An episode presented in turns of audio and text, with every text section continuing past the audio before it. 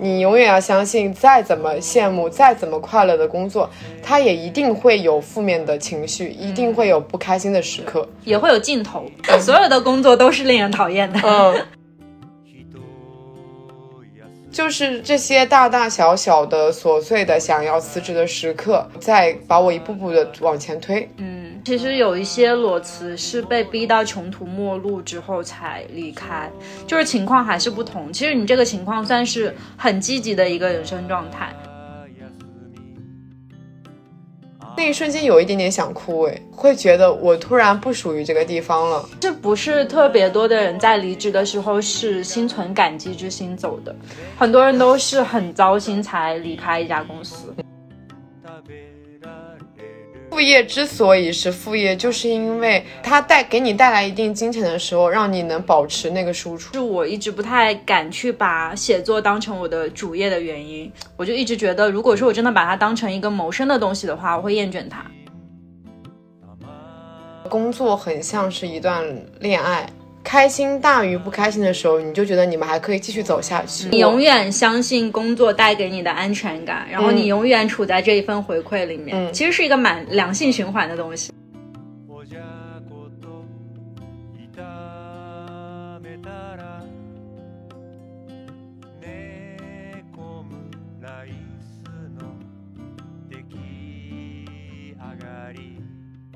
Hello， 大家好，欢迎来到新一期的两室一厅，我是陈一日，我是 Sony。 我们上一期又割了，这一次不是我的问题，道歉的人换了一个人，对不起。上一次割是因为录播客那一天我实在是太忙了，其实到了晚上我已经把文章写的差不多了，但是我觉得我当时的状态属于整个人已经宕机了，我没有任何的脑子说我可以去讲清醒的录完一期播客。对，我当时已经只能看一些垃圾电视剧来度日了。然后本来我们上一期其实是想聊一下高考的，结果这个话题就成功的错过了。陈一日在微信里面跟我说，明年一定，假设明年高考的时候我们还有在做这个播客的话，明年我们就会重启这个话题来录。就相当于在这边埋了个梗，对，埋了一年的 flag。 对，我觉得我们应该给新来的朋友打个招呼，因为就是我们的第三期播客突然上了小宇宙的热门，以至于我们突然增加了很多新来的朋友们，是我们的荣幸。对对对，大家好，欢迎大家可以重新认识一下我们，以及当时那一期剪得非常的糟糕，我看到很多人在下面说实在是不好意思，因为我们也是新手，就大家谅解一下。现在可能也不怎么样，但是我们一定会越做越好的。对的，就我觉得还蛮好笑的一点是，就是我们第三期讲的是关于工作和出差，然后这一期就要讲裸辞了。这一期发生了一个非常重大的新闻，朋友们。对，就是陈一日今天是 last day， 对，明天开始我就要放暑假了，而且是裸辞。这宝贵的夜晚，我没有任何的就是那种约会啊什么的，留给了录播客，这期播客。有把播客当事业在做，点个赞不过分吧，留个言不过分吧。虽然目前他没有给我什么回馈，然后所以这次来聊一聊关于裸辞这件事情的。这期我要做一个采访者，类似于这样的角色，是因为我怕如果是我讲裸辞这件事情，这期节目很有可能会变成一个单口相声。确实但其实我有很多好奇的事情。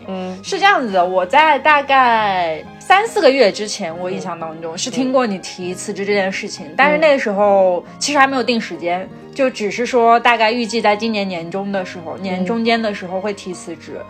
对，这就是为什么这期的标题叫做一场预谋已久的裸辞。其实我觉得辞职这件事情，只要你进入工作这个状态，你就会想辞职。对，没有什么工作是说完全没有烦恼的，是无忧无虑的，是让人没有一点想要辞职的念头的。所以我在工作的这2年里面，有过无数个想要辞职的念头。然后我记得最好笑的是一年多前的时候，我跟那个办公室里面比较好的几个朋友、同事建了一个群，那是一个3人组群，然后那个群的名字叫做“预备辞职群”。1年前你就建了？对，这不是我建的，我不是群主本人。是当时跟朋友聊，就是跟同事聊的时候说想要辞职这件事情，然后就拉了个群，就因为本身关系也比较好嘛，然后就聊一聊，吐槽一下工作上面的事情啦，怎么样子的。然后最好笑的是，在那个群建了不久以后，他们两个人纷纷辞职了，就很快走了。但是你还多待了整整一年，付诸实践了，而我又多待了一年。我是最晚付诸行动的那一个。不过也相对，我是来这个公司最晚的人。他们在我来公司之前，已经在这个公司待了一年了。所以说，差不多可能在这个公司的一个没有疲倦的期限，可能就是2-3年的样子。因为是新媒体公司，我觉得蛮能理解的。对的，就是这个流动，它是会有一个工作周期在的。对。那是一个我印象中比较深的关于辞职的预谋已久的点。我觉得可以来聊一聊，说就是在这个工作里面哪些时刻会让我想要辞职。我觉得其实最明显的就是写文章的时候。我可以先给我自己定一个定义，我在读书的时候是一个非常不喜欢写论文的人。因为就是写论文这件事情代表着你要去查询非常多的资料，然后来完成一篇有条理的东西。但我就是一个非常发散性思维的人。包括我喜欢看一些很发散性思维的东西，像散文、随笔之类的。我自己写东西也是比较发散性思维，就是不会打草稿，写到哪里到哪里。但这份工作就是在强迫我持续一个学业的状态。就是企鹅是这样子一个公众号，它不是你看到的很多美食公众号一样，给你一篇可能一个下午1个小时就能写出来的东西。它是需要背后做很多背调的。明白。你要看很多书，去做很多采访，你才能完成你就是大家看到的那一篇东西。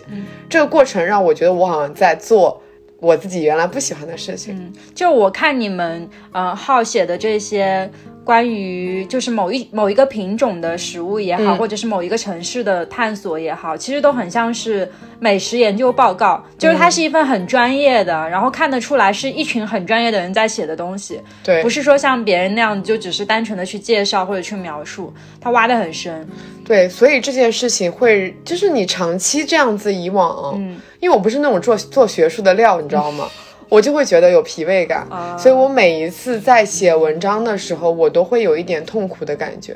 然后到了修改文章那一步会更痛苦。就是我又拿论文来比喻的话，就相当于你的导师给了你很多意见，让你去根据这些意见来改。但是你知道，就是文章这件事情是你是一个思路，然后当别人看你的文章的时候，他有另外一个思路。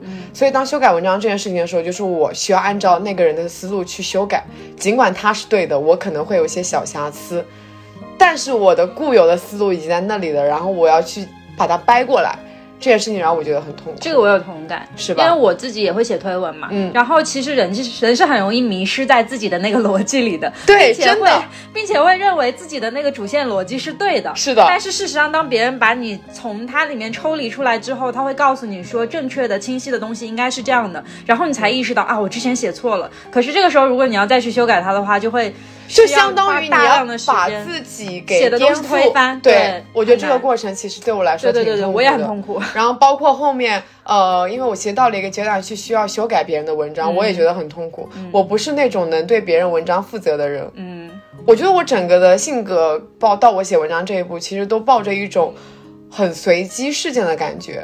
然后我觉得我能做到现在这一步已经挺不容易的。确实，我觉得你现在写文章已经很有条理，很有逻辑了。是的，就是我觉得是一步一步被培养成现在这样子。所以我很感谢这份工作。它相当于给我上了一个非常厉害的写作的集中训练课。我觉得我之后再写，就是你经过企鹅的这样子的培训逻辑以后，你再写任何的像类似的推文，你都不会有任何问题了。而且包括其实看我们在做播客之前，你是会列大纲的。是，这就是专业，非常专业。包括取标题，这件事情一直是我的一个难言之隐。跟大家讲个事情，目前为止每一期的标题都是我取的。我真的不会取标题。上次我强迫你说这一期你必须取标题，然后你加上了标题，我太不满意了。立刻驳回说，感觉自己受到了批判。算了，我来取吧。就真的，你做过一个新媒体的东西以后，你会有非常敏锐的那种感觉，就是你知道这个标题，它有点，就是你知道它能吸引到别人，点进去。是的，我觉得这就是做这个工作该带给我的一部分影响。对。哦，我怎么已经在讲工作对我带我来的影响了？其实不是在讲什么时候想要辞职吗？对。其实还有就是因为我大半年都处于一个出差的状态，你知道，就是频繁的在出差，出差完了以后写文章，写文章完了以后又去出差，这样的状态真的很累。对，就是相当于我其实一直在一个疲惫的状态里面。这个时候我也有想辞职的感觉。还有一件事情就是我觉得我是一个蛮需要个人时间的人，但是我越来越觉得我这份工作在模糊我工作和生活的一些时间。但有可能是因为我自己没有办法做时间管理这件事情。然后这时候我也很想辞职。就是你经常深夜会在家里面赶稿子，或者是经常在家里加班这样子。对，但这是我觉得是新媒体的常态。我即使下一份工作就是如果依然在这个圈子里面的话，还是会依然这样子。对，就是我觉得也不有我自己一部分的原因没有懂时间管理。就是这些大大小小的琐碎的想要辞职的时刻，再把我一步步的往前推。然后到了一个点，是我觉得我可以提离职了。这个点是这样子的，在1年前我都已经觉得我自己要提离职了，但是为什么又过了1年呢？我1年前想要提离职，纯粹是因为我觉得我有那些大大小小的琐碎的崩溃的点。但是1年后提离职，我的心态已经完全发生了一个变化。在下半年的时候，我其实有找到一些自己的方向，自己很擅长的路子去走。然后我在这个路上探索了比较成功，就是包括我现在写我自己擅长文章已经挺游刃有余的了。然后我觉得我到了一个，就是到了一个点了，就是我如果再，就是我没有办法在这个地方再进一步了。所以我就是到了该走的时候了。当时已经摸到了某一个分支的天花板之后，其实就没有必要再往上走了。对，其实说天花板有一点过分了，只是我会觉得我比1年前想要离职的那个状态成熟了很多。当时我们其实有聊过说想要辞职这件事情，为什么会想要辞职？一个要么就是因为自己觉得很疲惫，一个要么就是觉得自己到了一个该走的点，是吧？对，我觉得我现在就是同时满足了这2个点，然后我就提了离职。我有一件好奇的事情，你说你之前就是在出差，然后回来这样子的状态很疲惫嘛？那你其实现在离职了之后，还是有计划到处乱跑去旅游？你怎么解释一下这个矛盾的点？前段日子其实有休假嘛，在出差回来以后，我在家也没待2天，我又自己出去玩了。对，去福州了嘛。我跟你讲，就是出差的状态跟休假的状态是完全不一样的。就是我当时在福州跟泉州，我觉得我整个人是放松的。我没有任何的计划，我唯一做的事情就是在我的地图上标了一些我想要去的点。然后我去那些路线也是随机的，比如说我现在有时间，我现在饿了，我就去找个餐厅吃饭。然后吃饱了累了，就是找个咖啡店休息一下，或者对，然后喝了2杯咖啡又回去躺着了，躺到晚上，然后又去吃个饭。明白。就是一个很自由的状态，而不是说像你在你工作的时候说我今天一天我要把这8碗面给吃掉。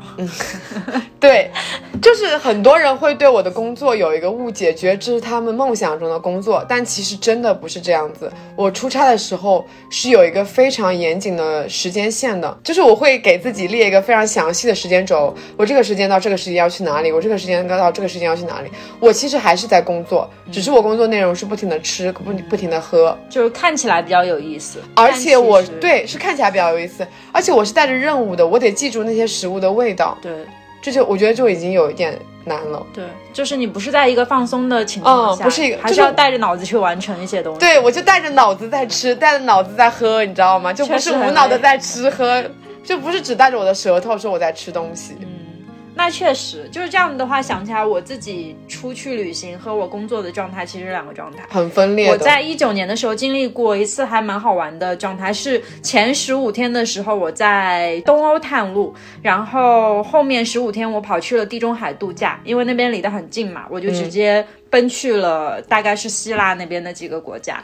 然后后面的15天跟前面15天就过得截然不同，是吧？就同样是在一个差不多的地方，但只是因为你的那个身体状态跟你的那个心理状态是不一样的。对的，你就会觉得完全不同。当然有时候旅行也蛮累的，旅行也很累，这个不可置否。但是我那次福州跟泉州旅行真的好舒服。好惬意。但是累是累，就是你在舒服的状况下旅行的话是快乐的，就不会说我还带着一些烦恼，带着一些沉重的东西去在别的地方。不过最近有跟朋友聊起辞职这件事情嘛，朋友有说，至少我觉得你在工作的时候是快乐的，我觉得这个点是有打到我的。对对对，因为其实有蛮多人在强迫自己做着不快乐的工作，我觉得问心无愧的是我工作这2年以来我整体的状态是快乐大于不快乐的，就是不快乐是小数，就是在我写文章的时候，可能在疲惫的时候是不快乐的，这些不快乐是工作的本质带来的，因为它是工作，所以它会不快乐。但是这份工作作为我的工作而言，就是吃喝编辑写文字拍照这些作为我的工作而言，我是快乐的。所以它其实都大部分的点还是落在你喜欢的点上的。对，就是因为这件事情是我喜欢的工作，所以我觉得我这2年过的就是比很多人都幸运很多，所以这大家我觉得这是他们梦想的工作嘛，而且就是在这2年我觉得我的成长真的非常的明显，就感觉现在突然有一种在做述职报告的感觉。那其实刚好可以聊一下，就是你觉得你这份工作里面，对你现在影响最大的点是什么吧？对我最大影响的，我觉得应该是我找到了我的男朋友。你的男朋友几乎出现在了我们播客的每一期。是，对不起，对不起，对不起，感觉每一期我都在秀恩爱。是，但是这个其实的确可以聊到他。是我有没有跟你讲过？我忘了，就是我跟我男朋友原来是工作上的同事。我知道，这个在当同事的时候一直不太熟。熟是在他离职之后。对，是在他离职的那个时候开始变熟的。然后就是这个工作让我找到男朋友也没有什么错嘛。确实，那确实。然后我觉得在新媒体就是在这个环境里面工作还有一些跟传统行业不太一样的点，很多时候大家都会说职场没有朋友，不能做一个交心。但是我觉得我在这份工作里面我真的交到了非常好非常多的朋友，就包括我那些小同事啊，我都觉得他们太好了。我身边的同事其实有陆续离职的嘛，还是会一起出来玩，一起吃饭，一起玩剧本杀，然后还一起旅游，平时就是还会大家聚在一起去某个朋友家里面一起吃个饭，做个饭什么的。对，就真的是一个很不可思议的关系吧。其实是行业跟行业之间不太一样。因为我在这份工作之前，我们公司现在也是一个比较年轻的团体，所以大家关系还挺好的，就是朋友关系嘛。但是我之前是经历过更大公司的那种职场的，然后在那个职场里面就真的会出现有办公室政治和生活和工作的区分非常明显。所以我觉得是环境问题，就是你现在所在的这个公司它很年轻，然后它的状态就是新兴的媒体公司的状态。对，所以我觉得我一直都挺幸运的，就是我自从有工作经验以来遇到的同事都很好。其实我也就只有2个工作经验，我的工作经验真的非常的少。第一个工作经验就是我在大4的时候实习嘛，然后大概实习了3-4个月，那个氛围里面的同事其实都是比我大的姐姐，就是大概年龄层在30到40之间。但是因为他们的心态都很年轻，他们是那种非常有创造力有想象力的那种群体。然后我们相处的也很好，就是在之后也会有偶尔的联络。然后再到了这份工作，其实你身边的人几乎都是同龄人，就是比你大个2岁、3岁、4岁的样子。大家的沟通是没有什么障碍的。然后大家又爱好又很相似，平时又一起吃饭，所以真的能相处的非常融洽。我觉得这是件很幸运的事情。而且工作性质其实也决定了你们可以相处的很好，一起吃饭，一起旅行，这种事情听起来就很容易触动友情啊。是的，我们公司为什么到现在就是大家会成为结拜兄弟姐妹，就是经常在一起探险，经历过生死。对，我至今还没有经历过一些关于什么职场霸凌啦，什么可怕的事情。希望我在职场一天都不要遇到这种事情。这些其实都算是比较次要的对我的成长。我觉得对我最大的成长，我刚刚有提到，就是我整个人写文的逻辑，就是真的相当于我上了一个写作培训班，一整个非常进步了很多。现在我觉得我能驾驭各种风格、各种类型的文章，就从这边像一个跳板，我现在就跳出去了。这是关于一个是关于写作方面嘛，然后另外一个是关于美食这个方面。我其实在之前那个工作上面有聊到，就是美食这个东西大家都觉得是没有门槛的，的确它可以是没有门槛的，你只要会吃你就能来写美食这个东西，但是你进一步深入以后，你又会觉得它是一个很有门槛的东西，你需要不停的吃，你需要吃很多东西，你甚至要去了解食物背后的有关的一些知识点，你才能真正的去摸到它的门槛。然后我觉得我现在就是已经是一个摸到了那个门槛的人，我不能说自己是一个很深入的一个非常资深的人了，但是我至少是一个摸到了它门槛的了。在比如说在一些领域上面，在像咖啡啊，还有擅长一些我去过的一些城市，我至少对他们都是比普通人更了解的了。对，前两天不是去福州嘛，我觉得蛮好笑的一点是因为我2年前第一个出差的项目就是去福州，那是我第一次写一篇大文章，写了一篇城市指南，做了很多功课，然后所幸那篇文章阅读量也不错，那篇文章20万加。哇，好棒。对，然后那篇文章给我的影响就是我这一次就是时隔2年我再去福州，我其实应该对这个城市在任何的交通上面都没有什么概念了，因为2年没去了嘛，肯定都已经淡了。但是我发现我到了那个城市以后，我甚至都记得我在这条路上吃过哪家餐厅，然后这家餐厅已经搬走了，但我就在这条路上吃过的一些记忆。我一整个福州我都没有做任何攻略，就是跟着我那些身体的就是肌肉记忆去走，然后去吃。点2年前的我，甚至我发现很神奇的是，我甚至还能回忆起我2年前吃那些食物的味道。我觉得真的很神奇。是，就是当你在用心去做一个事情之后，其实你可以记很久，它会深埋在你那个记忆里面，然后慢慢被挖出来。我把它想成一个很浪漫的事情，是我把那些食物转化成像 DNA 一样的东西刻在了我自己的骨子里面。结果我们主编就是我曾经的主编，就改我这篇文章的主编刺破了我说，可能是因为你写过文章所以记得比较深吧。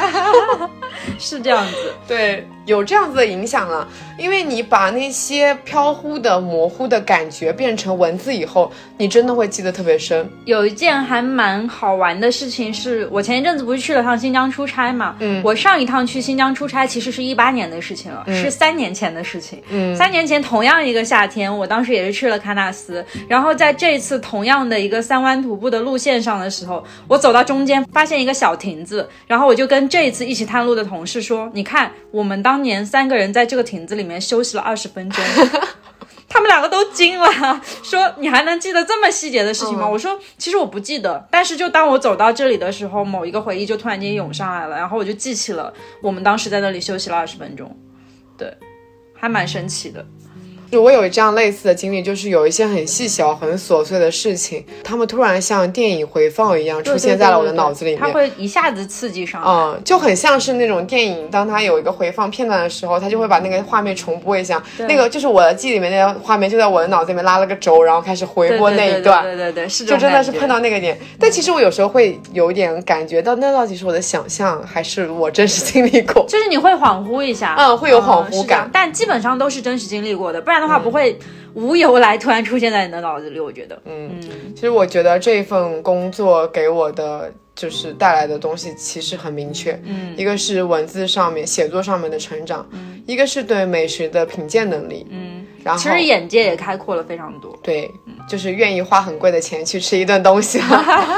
是，这个我觉得其实蛮多人有不能理解的，就是你花个，就现在可能以前可能花个100-200吃一顿，现在平常可能就花300-400吃一顿，然后甚至可能愿意花1-2千去吃一顿。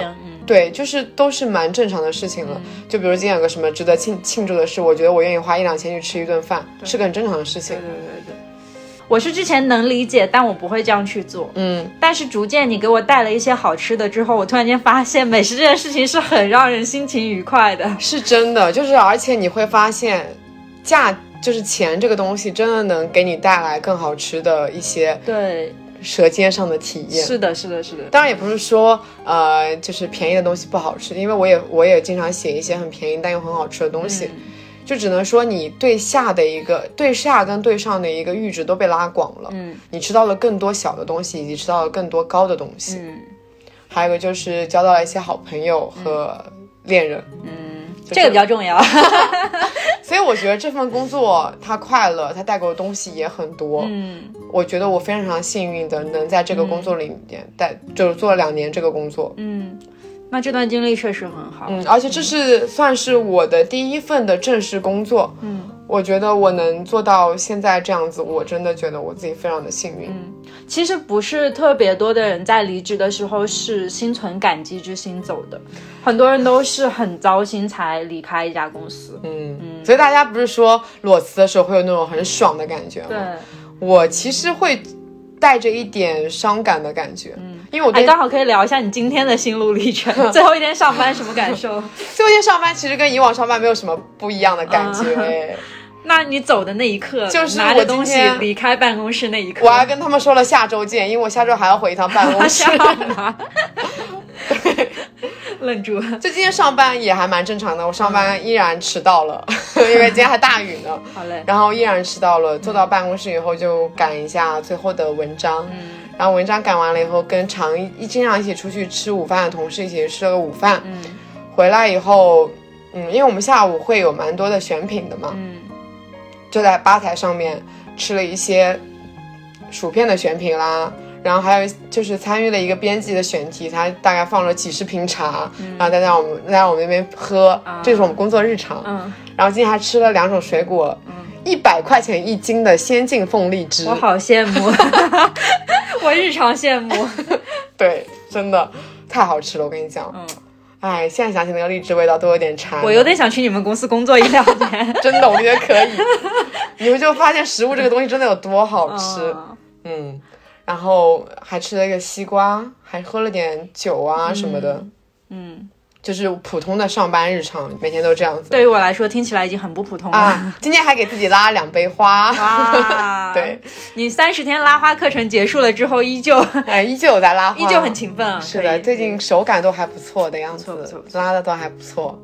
下班的时候做了一下报销，还没有做完报销，所以下周还要再去一趟。然后在下班之前，本来说我们今天晚上是要庆祝一下的，然后我在家里准备好菜，他回来嘛，然后等到快要临近7点的时候，问他说：“你可以正常下班了吗？”他说：“不，我还在做报销。”对，是这样子的，拖延症晚期，大家一定要听一下我们上一期的播客。但是报销我跟你讲真的非常的琐碎，我们就是要求到每一张都纸质的，跟你们电子的不一样，你不要再找借口了。哎，真的很麻烦，真的是。然后我们今天周五嘛，照例的开了一个周会，就是讲一讲这一周的文章啦，什么样子的。周会开完了就准备下班了，我收拾干净了自己的桌子，只剩下我下周要去交的报销单，以及我签好了的离职书。就下班了，我跟同事们说了下周见。一点都不想离职。对，就是一点都不想离职。但是说实话，我一个人就是拎着我的东西，然后走到电梯按下那个电梯键的时候，那一瞬间有一点点想哭。是的，真的有点想哭。就会觉得我突然不属于这个地方了。我突然回想起了我前一份工作的离职那一天怎么回事。就是真的到了这个点，你就会觉得啊，我突然不属于这里了。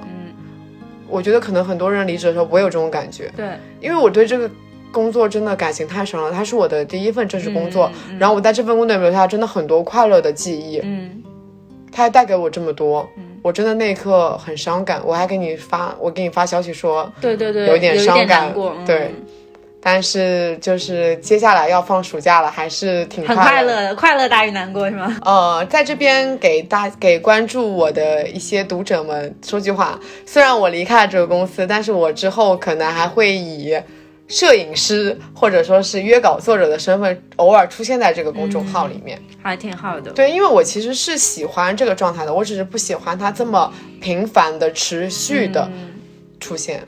这边讲一个比较好笑的彩蛋哦，是我其实在我们公众号有2个 ID， 就是写文字是一个 ID， 就是陈一日。哦，我知道了，摄影师是另一个 ID。 对，我当时不知道自己怎么想的，反正我就明明都是我拍的我写的，然后我就会把自己分成图，然后是 CL2 就是滤器。对，你的微信 ID。 对，就是我的英文名嘛。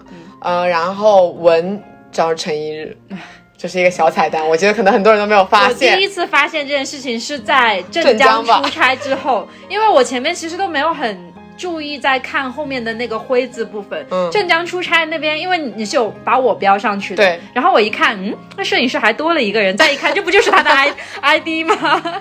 有一点，稍微有点做作，很好笑。所以大家以后还是可以注意一下那个角标，如果在图那边出现 CLR， 就是因为我回去拍了几张照片，对。然后如果是成一日的话，那就是写文字。是我还会以一个约稿作者的身份出现在这个公众号，说明我真的很热爱这个工作。是，就以后还是会持续不断的输出自己的一些关于美食的评价，关于餐厅的评价。最近有开始用大众点评，偶尔会在上面发我拍的食物的照片啦，写那个食物的评价了什么的。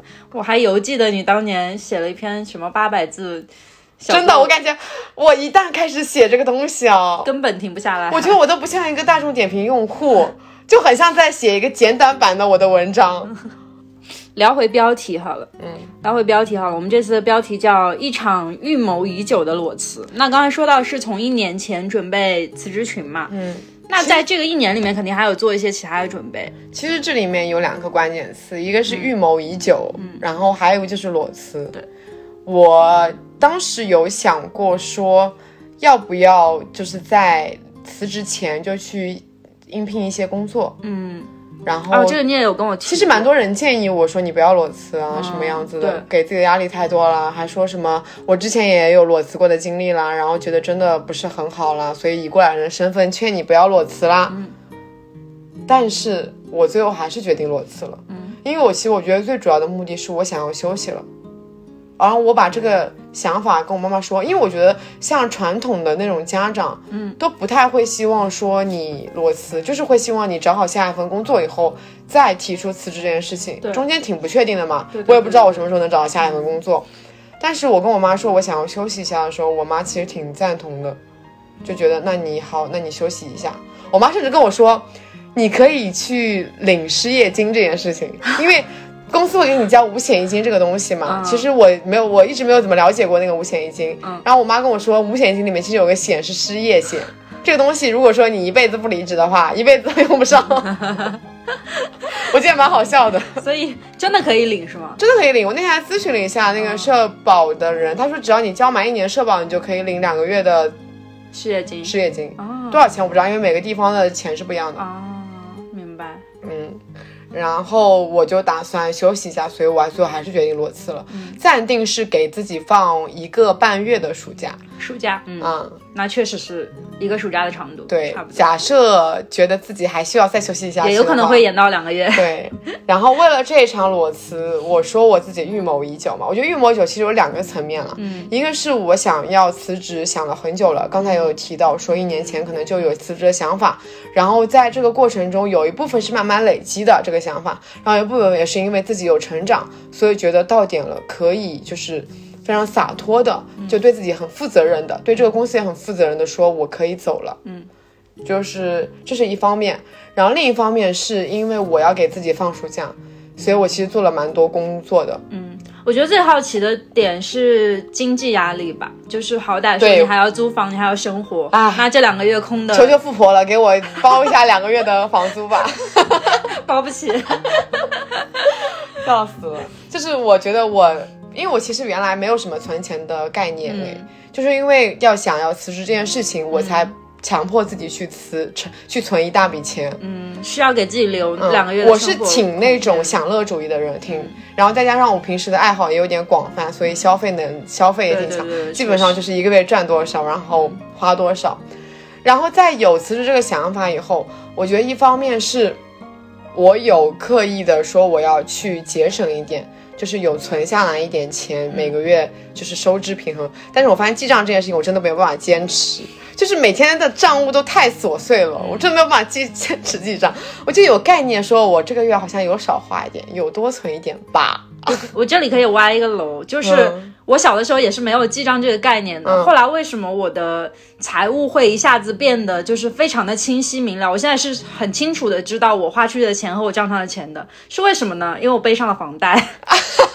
希望所有财务不清楚的小朋友都去买套房，真的。你听这话就老凡尔赛了。我是能买得起房的感觉吗？你可以的。然后我觉得刚好的是我是一个很 Z 的人，嗯，很斜杠的人，我真的有好几个副业同时在做，对对对，博主写字，嗯，对，然后其实还有时候会接稿，嗯，然后我就一件件说吧，嗯，博主这个事情其实挺偶然的，我们俩都算是小博主嘛，对，就我觉得博主这个东西，我觉得我就做的挺随机性的。能接就接，就是感觉太麻烦了，或者说这个东西我觉得一般，就拜拜、嗯、啊。我也是，嗯，所以我其实你看我关注我蛮久的，我其实真的很少接广告。是的，一个是觉得他其实没有对我，他给的钱不多嘛，嗯，然后对我来说其实没有特别大的影响，嗯，这是一个。其实我觉得我当做那个号做那个微博，主要还是想要分享自己比较想要分享的东西，嗯，然后另外一个是刚好最近啊。有在发展自己的另外一个副业，就是有在好好写字、嗯、刚好有了很多机会，所以我其实有因为写字这件事情就是收获了一笔钱、嗯、就是很巧嘛，明白，给了我一些裸辞的底气、嗯、还有就是有个副业，其实我有开一个网店，那个网店一直不太景气、啊、真的没有什么时间去照顾它、啊、店里面只有我跟另外一个朋友两个人、嗯，我们要同时负责设计，然后找工厂上新看那种材料，然后再把它做样品，然后还要当客服、做设计师，巴拉巴拉，所有都是发货。发货我妈妈在发，对不起妈妈。就是所有的工作除了发货都是我们两个人在做嘛，所以真的我们已经1年多没有上新了啊，明白？对，然后最近就是有生意好一点，有赚一笔钱，嗯。然后还有就是最近也准备了一些上新，6、7月份会有大上新。刚好放暑假嘛，就在放暑假这个期间就有好好打算把那个网店给倒腾起来，嗯，就是讲到第几个副业已经数不清自己第几个副业了，第3个了，嗯，差不多吧、嗯、其实主要就是这几个副业、嗯、还有就可能会偶尔接一些设计啦稿图那文章的稿子啦，嗯嗯，真的还挺丰富的你的人生，毕竟我副业只有1个，嗯，对对。我其实有觉得蛮开心的是写字有慢慢成为我的副业，嗯，也是挺随机的事情，嗯，就现在有在靠，就是我当时还有个设想说会不会哪一天我就真的成了一个手写的艺术家，靠写字就能赚上大钱，躺着就能赚钱，靠一支笔就能赚钱，赚大钱。虽然我觉得有这样子的可能性啊、哦，嗯，但是觉得如果说这样子的话，我会不会有一天就，因为它就变成我的主要工作了？对的，我会不会就厌倦了？就不这样，我就会有这些担心。这个，嗯，就是可以稍微延伸一下，是我一直不太敢去把写作当成我的主业的原因。就之前有很多，编辑或者是出版社都有找过我，问我要不要出书，或者是要不要去专门在某个 APP 上面持续性的供稿，然后开出的价格都很高，但是我就一直觉得如果说我真的把它当成一个谋生的东西的话，我会厌倦它，嗯，所以我就一直没有答应下来。对，我觉得副业之所以是副业，就是因为它给你带来一定金钱的时候，让你能保持那个输出，就是你不会觉得它厌倦它，对对对，它没有占用你太多的时间，热爱的同时然后获得一些收入，而且你是主动性的去做那件事情，对对对对对，就你不是说被动性的去做那件事情、嗯，然后我其实目前的人生计划，我觉得我最希望的是我能把我的网店，就是网店其实是我的一些，就是我跟我朋友两个人的一些设计的东西、嗯、我希望把它变得更实用性一些，嗯，就是让它变得怎么说呢，就是现实也好卖一点，嗯，好卖一点，就是它可以变成一个相对主业的东西、嗯、它能靠来支撑我赚钱，嗯，这是我比较理想的一个状态啊，明白，嗯嗯，所以我其实在离职在裸辞前，就是靠一些副业啦，靠一些主业啦，都有存下一大笔钱，嗯，我来支撑我，就是能保证我接下来1、2个月都可以快快乐乐的生活，不至于过得很窘迫，然后还能交得起房租。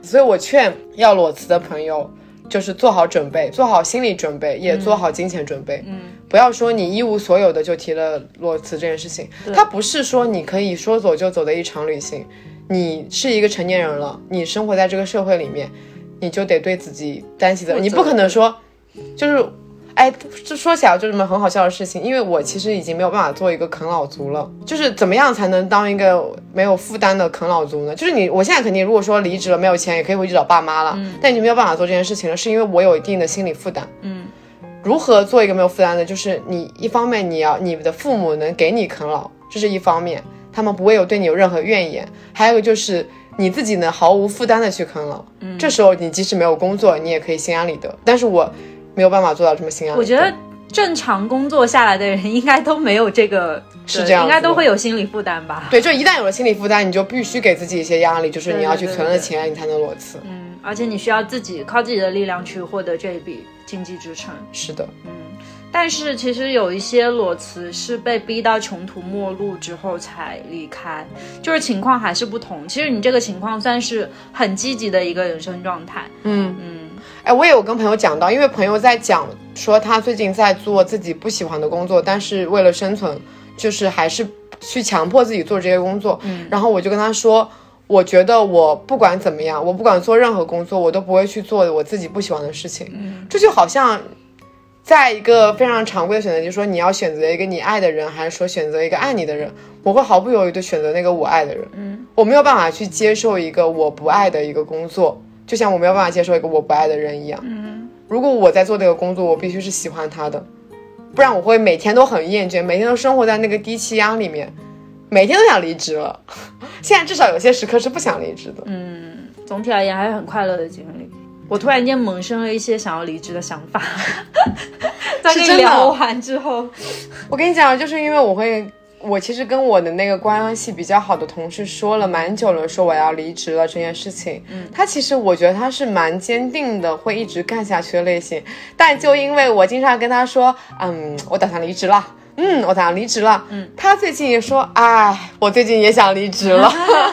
是会影响到的，离职会传染。对对对，会。这就是为什么我其实经常有在播客刷到关于辞职这个话题的。这就是一个你只要在工作就离不开的话题。对，很潜移默化的一个影响。而且那其实我也有过很多这种时刻吧，但是后来还是有一些别的东西会支撑我去放过那一些时刻。对，我觉得我大部分时刻都是在出去探路。我其实跟你那个状态很像，就是因为在工作的探路过程当中是很疲惫的，我需要去了解那个地区所有的信息，甚至要去面对供应商，然后要去面对我们的产品最核心的东西，然后还要再去想好后续宣发的整个流程。所以其实那个状态会很累，然后我的大部分出差都会在10天以上。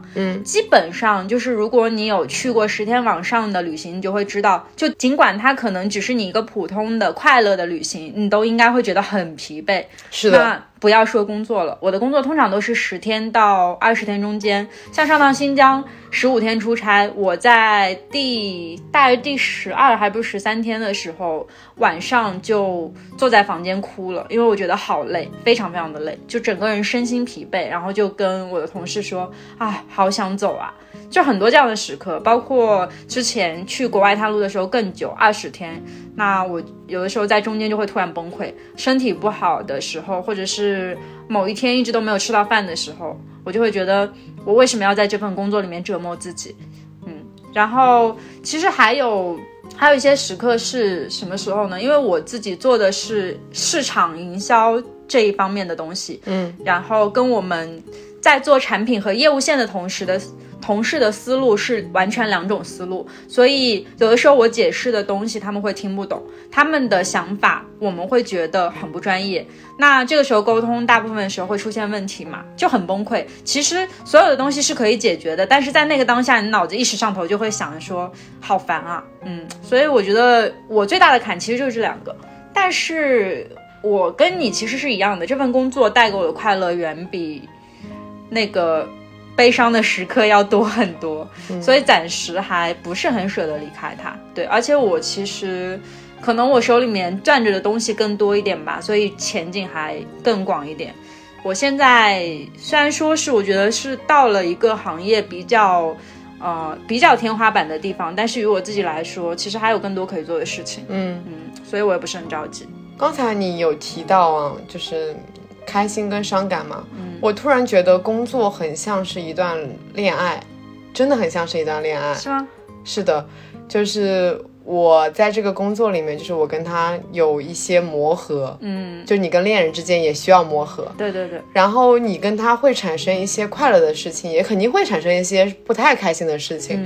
但是当他开心大于不开心的时候，你就觉得你们还可以继续走下去。嗯，但是当他某一天就是你们情绪积累到一个点的时候，你就不得不跟他说再见了，或者说是你们这段关系已经非常的疲倦了，嗯，已经平淡了，嗯，你就会说分手，嗯，是不是真的很像在谈一场恋爱？从这个视角来看的话，是的，就是我谈了一场2年的恋爱，而且其实包括时间的那个概念上来说也是的，就是从一开始的充满激情到平淡期，然后再到厌倦期这样子，对。所以其实会蛮羡慕有些人把工作做成一个终身的事业，嗯，这样就相当于你谈了一个不会分手的恋爱，嗯，然后你永远相信工作带给你的安全感，然后你永远处在这一份回馈里面，其实是一个蛮良性循环的东西。是的，但我觉得还是那句话，就我们目前的情况来说，嗯，很难有不分手的工作，对。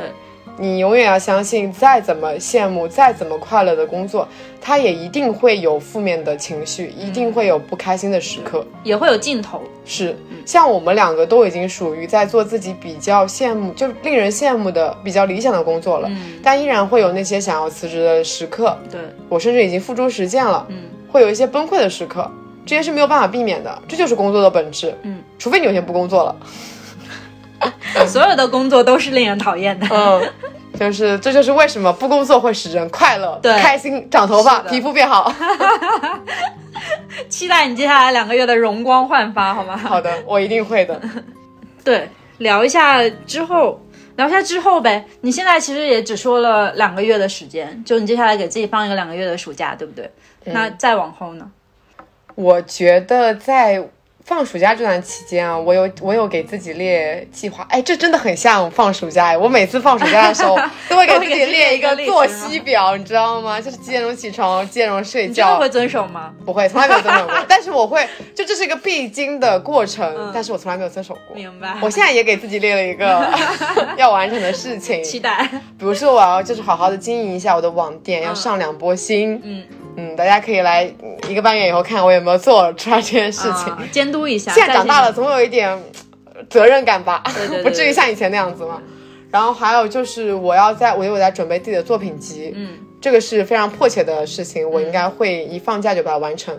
然后我有打算去2场旅游，就是感觉已经暑假放完了，怎么感觉买了。还有就是有在上课，我还有一个 flag 要在这里，什么？是我其实大概这1-2年期间里面，我都有想要写一本书，说起来有点大话，是不是？其实我想要写的是，因为我这2年其实有经历比较亲的亲人去世，然后我从小到大是跟我奶奶一起生活的，我跟她感情非常好。但这2年奶奶身体逐渐变差了，再加上我前阵子看了那个《秋园》嘛，我之前有跟你讲过《秋园》是讲什么样一个故事，在看秋园之前，我其实就有一个想法，说我要给我奶奶写一本书，就是记录一下一个平凡的女性的故事。因为她不识字，她不会写任何的字，甚至不会写自己的名字。然后再加上她是个我非常亲的人，我想写一本东西来纪念她，以防我之后会丢掉她的一些关于她的记忆。在看完秋园以后，我觉得这个想法更强烈了。再加上我之后放暑假是有计划说我去乡下陪一段时间我奶奶的。我当时我想说，这是一个很好的契机点，就是从这段时间开始，我肯定每天都会跟他进行一些交流嘛，然后我就问他一些问题，然后通过那些问题跟他的回答，试着开始写这个小说，还挺有意思的。是的，我觉得秋园对我的启发还蛮大的，就是真的有想要写一本书给我奶奶，可能这就是我人生唯一一本书。这么说起来哦，就是小学的时候，大家肯定都会问你一个问题，就是说，你的将来的梦想是什么？我当时就是很坚定的说我要成为一个作家。我觉得在某一种意义上我变成了一个作家，就是美食编辑其实也是一种程度上的作家，至少是文字工作者。对，就是我写的可能是短篇的，非常短篇的，其实也没有很短了，每一篇可能都有3000然后至10000字，其实都蛮长的。我这整个作品集积累起来也是一本书了呢，就这2年的作品集。是，我觉得在某种意义上我成为了一个作家，并且我可以肯定的是，这段时间过去以后我不会放弃这个状态。我之后做的工作肯定要么就是跟文字有关，就是肯定是跟我现在的本质的东西是有关系的，要么就是跟策划有关，要么就是跟文字有关，要么跟美食有关，一定离不开我之前的工作经验跟我之前的生活经验，这就是我目前来说的计划。明白。还有一个肯定的是我会留在上海，我短时间内肯定会留在上海，就还是会集中在你喜欢的事情上面。是，我不会去强迫自己做不喜欢的事情。我没有很急啦，就是等想慢慢的有想要去做的工作就投一个简历，然后试试看。我会不会某天那个简历失败了，然后哭着跑回家跟你说大家不要我。我到现在为止是一个零面试失败经验的人，我没有什么面试的经验，我可以帮一下忙，帮一下小忙。我真的没有什么经验，就真的就是一击就中嘛，就是当时投了个简历就开始做这个工作，挺懵懂的就进入了一个这样的工作的状态。差不多吧，就是讲到了之后的一些计划。假设我之后如果确定下来了，会来播客里面跟大家说的。对，先到时候会报备一下新工作是什么，以及报备一下我在小说有没有开始写。希望我可以开始写。你如果一直不开始写的话，或许你都不会提到这件事情。需要我去 cue 一下。但是的确觉得是一件很有意义的事情。对，因为我是一个没有办法写虚构类的东西的人。我觉得写一本现实的送给奶奶的书，她可能没有办法成出册了，但是就是有这样一个文字的东西存在，奶奶也会很高兴。奶奶可能也不会看，你可以读给她听。我会觉得很害羞哎，就好像就是我男朋友每次在听公放我的播客的时候，我都有一种羞耻感。我现在已经戒掉了。不是，最主要的点是什么呢？上一期的播客是我男朋友帮我剪的。现在已经沦为奴隶了是吗？是打工人了，奴役他。我们俩是一听已经有第3个员工。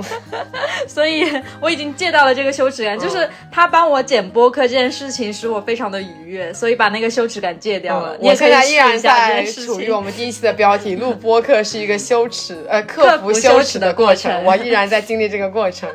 就我觉得我还是比较不习惯听自己的声音吧。明白。就这样子。然后我们预告一下我们下一期的那个书影吧，因为马上要到月底了，我们对又要到固定的书影时间了。我们其实有预告吧，上一次书影的时候有预告说我们提一下。对，6月份的书是一本关于抑郁症的书，叫做《活下去的理由》。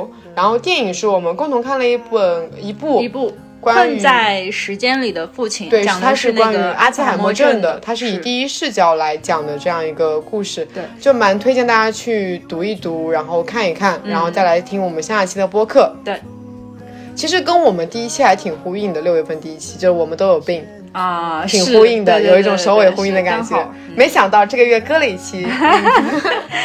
那差不多就这样吧，对，到这儿吧。那我们下期再见，拜拜。所赋予的 Love my love， 以为距离缩短了，独处的时刻握着线索的，悄悄的，一声不响的那个人，全都缩入搜集巧合的世纪中。